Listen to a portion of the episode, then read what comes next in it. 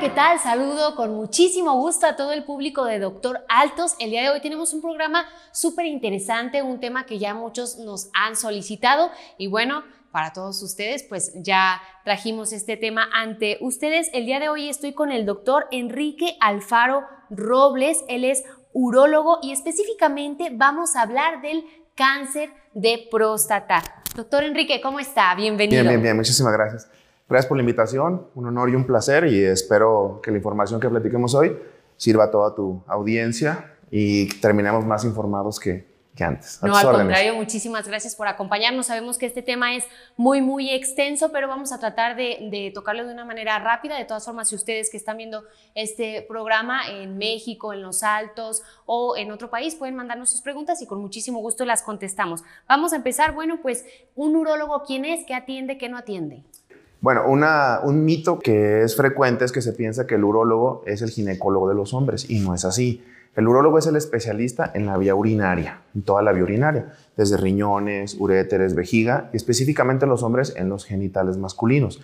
Pero el urólogo atiende toda la vía urinaria en todos los grupos etarios, ancianos, adultos, mujeres, niños, inclusive, inclusive hasta recién nacidos. Entonces es una especialidad muy amplia, eh, enfocada principalmente en la vía urinaria. Entonces, ese mito también hay que, hay que desmentirlo. O sea, los urólogos atendemos también mujeres. El tema de infecciones de vías urinarias, incontinencia urinaria, es un tema propio del urólogo que está medio no dirigido específicamente porque como es tan amplia la urología, muchas, muchas patologías se pierden en ese, en ese ínter, pero en sí es una especialidad muy amplia que abarca todo eso. Bien, digamos que nos falta un poco de información para saber que las mujeres pues también podemos acudir, y también tendríamos que saber en qué momento tenemos que acudir. Y ahora nos vamos a ir de lleno con el tema específicamente que es cáncer de próstata. Platícanos un poquito de qué es. ¿Qué es el cáncer de próstata? El cáncer de próstata es un tumor maligno de la próstata. La próstata es un órgano que se encuentra justo debajo de la, de la vejiga.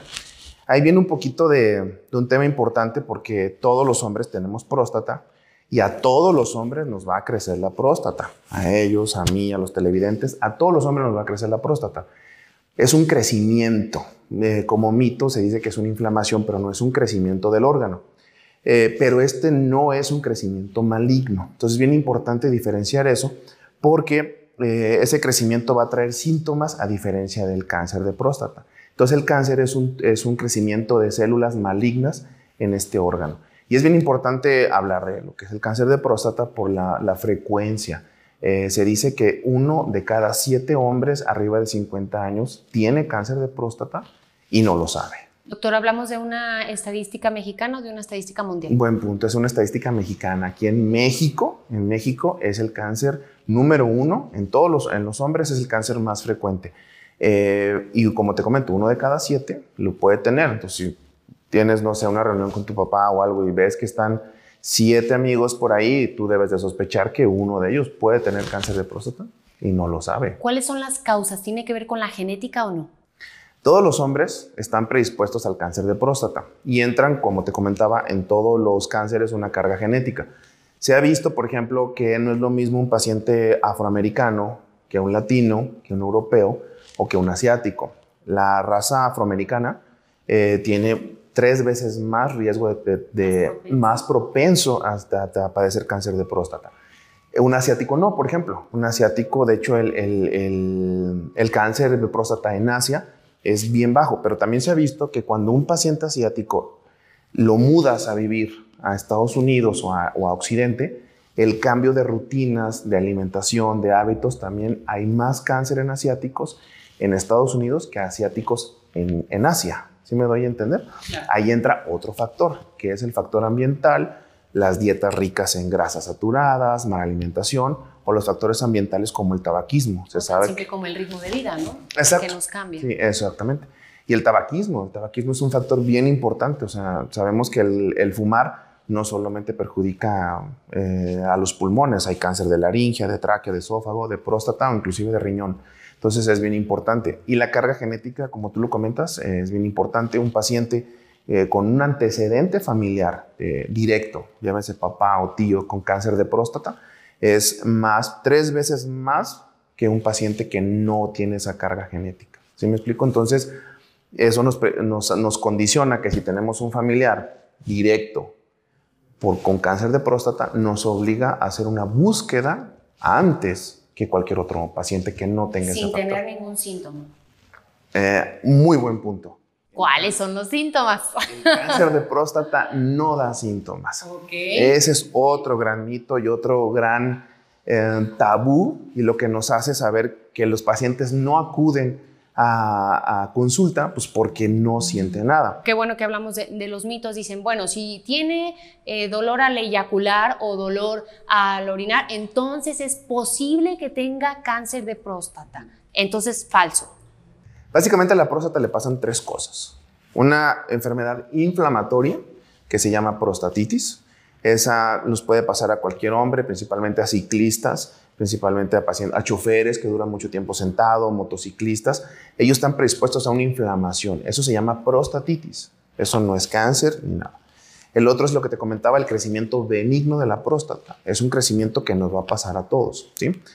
Entonces, la prostatitis sí da síntomas irritativos, como tú lo dices, sangrado al eyacular, dolor al eyacular, ardor al orinar, y, pero no están relacionados propiamente al cáncer de próstata. Y el crecimiento benigno de la próstata son los pacientes que inclusive hasta los vemos en la tele, ¿no? En los comerciales, que batallan para orinar, que tienen un chorro de orina delgado, que se despiertan en la noche estar orinando, que se les entrecorta el chorro. Estos son síntomas del crecimiento prostático. Esto tampoco es cáncer. Pero, obviamente, esos pacientes que acuden a tu consultorio con esos síntomas, estamos obligados a buscarles cáncer de próstata, no por los síntomas, por la estadística. Doctor, entonces una pregunta que, que viene. Si un paciente no puede tener síntomas del cáncer de próstata, ¿cómo saben cuándo es? Y, y aparte una estadística tan alta que uno de cada siete podría tener cáncer de próstata en México. Entonces, ¿cómo el paciente se va a dar cuenta? ¿Cómo va a saber cuándo yo debo de acudir y en qué edad? Como el cáncer de próstata es un cáncer silencioso, o sea, no da síntomas. El paciente, o más bien dicho, todos los hombres estamos obligados a partir de los cincuenta años, cada año, a acudir a hacer algo que se llama screening o tamizaje o búsqueda de este cáncer. O sea, como no da síntomas, tenemos que buscarlo. Por aquí viene el punto más importante. El secreto de todo esto es hacer un diagnóstico temprano y oportuno para poder ofrecer resultados buenos. Entonces, aquí es donde tenemos que saber que cada, a partir de los cincuenta años tenemos que acudir con nuestro médico, con nuestro urólogo de confianza, a realizarnos esta búsqueda. ¿Cómo se hace esta búsqueda? A través de dos cosas bien importantes. Uno es un examen en la sangre, que se llama antígeno prostático, que en cualquier laboratorio lo hacen, es un estudio sencillo, rápido, económico de hacerse, y el famoso tabú del examen dígito rectal o tacto rectal. ¿Por qué? Porque, bueno, esto es básico y aquí es donde vienen todos los mitos en, en, en nuestra sociedad, nuestra sociedad machista, nuestra sociedad de tabús, que eh, muchas veces podemos tener un paciente con un antígeno normal, pero cuando uno toca la próstata encuentra eh, alteraciones al tacto y a veces se manifiestan primero esas manifestaciones que la elevación del antígeno. Cuando decimos antígeno, ¿qué es? Es una muestra en sangre que van a medir una sustancia que libera la próstata. ¿Lo podemos palpar primero que lo, el resultado que me va a dar? No, es, eh, van a la par. La búsqueda del, del cáncer de próstata se hace con las dos. Eh, tanto con el antígeno prostático como con el tacto rectal. Una no sustituye a la otra, ni la otra a la una. Son igual de importantes, son complementarias. Entonces, y este, no tengan miedo, no es, este, no cambia ninguna preferencia sexual, no siente algo diferente. Es una simple y vana exploración de una cavidad, como cualquier mujer que acude a su ginecólogo, ¿sí? O sea, es una revisión normal y de rutina que dura diez segundos. Doctor, un paciente que tiene cincuenta años va a una consulta y bueno, el doctor Enrique le dice, ¿sabes qué? Ya te hicimos todos los, los estudios y ¿sabes qué? Pues sí, tienes cáncer de próstata, ahora necesitas entrar en un tratamiento. ¿Cómo lo curamos? ¿Sí lo curamos o eh, ya es un... un padecimiento que, que tienes una durante... Una sentencia de muerte. Exactamente, o durante cuánto tiempo de tu vida. Exacto. O otra pregunta, ¿Cuánto tiempo tengo de vida, no? Después de que lo detecten. Cáncer de próstata es curable. Bien importante. Es curable si se detecta a tiempo. Es bien, por eso tenemos que hacer la búsqueda, ¿sí?